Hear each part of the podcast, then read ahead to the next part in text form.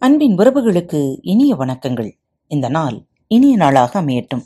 இன்று தங்களது பிறந்த நாள் மற்றும் திருமண நாள் விழாவை கொண்டாடும் பாரத் தமிழ் வளையொலி பக்கத்தின் நேயர்கள் அனைவருக்கும் இனிய வாழ்த்துக்கள். இன்று உங்களுக்கான பகுதி இன்று ஒரு தகவல். நடப்பது நடக்கட்டும். ஒரு ஊர்ல ஒருத்தன் இருந்தான். சாதாரண ஆளுதான். குதிரை வண்டி ஓட்டிக்கிட்டு இருந்தான். எலும்பும் தோளுமா ஒரு குதிரை. ஓட்டையும் உடைசலுமா ஒரு வண்டி? இதுதான் அவன் சொத்து. இதை வச்சே அவன் காலம் தள்ளிக்கிட்டு இருந்தான். ஒரு நாள் அவன் அந்த வண்டியில எங்கேயோ போயிட்டு திரும்பி வந்துகிட்டு இருந்தான். அப்போ அந்த குதிரை ஒரு இடத்துல கால் தடுமாறி கீழே விழுந்துடுது. கால் முறிஞ்சு போச்சு. ஊர்ல உள்ளவங்கள் எல்லாம் அவனை பார்த்து இறக்கப்பட்டாங்க. ஐயோ பாவம். இப்படி ஆயிடுதே. இனிமே எப்படிதான் பிழைப்பு நடத்த போறியோ என்று சொல்லி பரிதாபப்பட்டாங்க. ஆனா இவனோ கொஞ்சம் கூட பதட்டப்படல.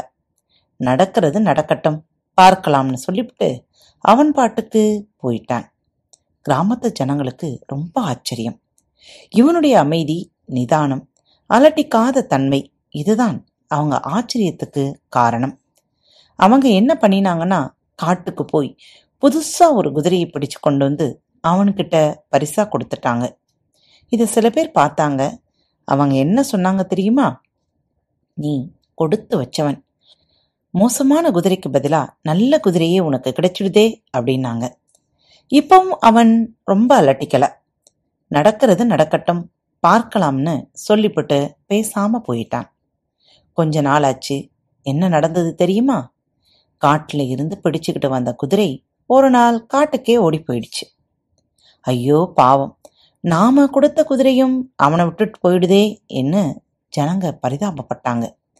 இப்பவும் அந்த ஆளு ரொம்ப பொறுமையா நடக்கிறது நடக்கட்டும் பார்த்துக்கலாம் அப்படின்னு சொல்லிவிட்டான் மறுபடியும் கொஞ்ச நாள் ஓடி போன குதிரை இன்னும் ஒரு ஐந்தாறு குதிரைகளையும் சேர்த்துக்கிட்டு திரும்பி வந்தது. உடனே பார்த்தாங்க ஊர் ஜனங்க. நீ கொடுத்து வச்சவன். அஞ்சாறு குதிரை சேர்ந்து கிடைச்சிடுதே உனக்கு அப்படின்னாங்க. இப்பவும் அந்த ஆளு பதட்டப்படல. வழக்கமா சொல்ற மாதிரியே சொன்னான். அதுக்கப்புறம் ஒரு நாள் அந்த வண்டிக்காரனின் ஒரே மகன் அவன் அஞ்சாறு குதிரைகளையும் நல்லா கவனிச்சுக்கிட்டு இருந்தான்.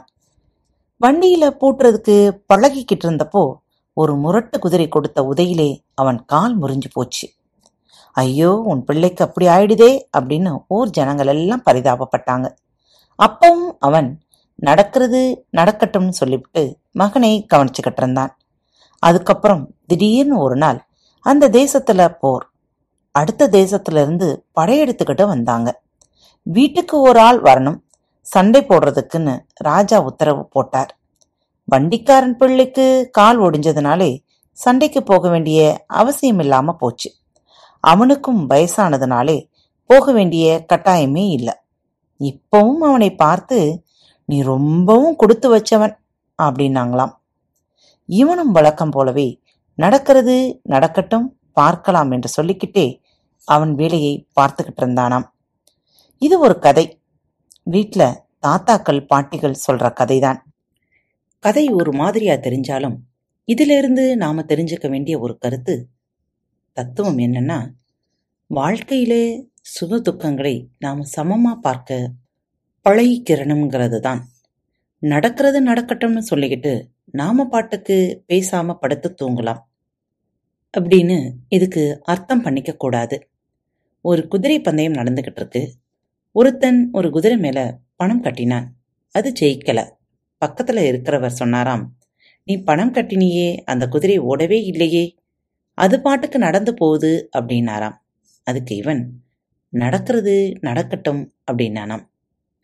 மீண்டும் மற்றொரு தலைப்பில் உங்கள் அனைவரையும் சந்திக்கும் வரை உங்களிடமிருந்து விடைபெற்றுக் கொள்வது உங்கள் அன்பு தோழி. அன்பின் நேயர்கள் அனைவருக்கும் இனிய வணக்கங்கள். பாரத் தமிழ் வலையொலி பக்கத்தை சப்ஸ்கிரைப் செய்யாதவர்கள் சப்ஸ்கிரைப் செய்து கொள்ளுங்கள். இந்த பகுதியை கேட்டு முடித்தவுடன் உங்களது கருத்துக்களை பதிவிட மறவாதீர்கள். உங்களுக்கான இமெயில் முகவரி கீழே உள்ள டிஸ்கிரிப்ஷன் பாக்ஸில் கொடுக்கப்பட்டுள்ளது. நன்றி.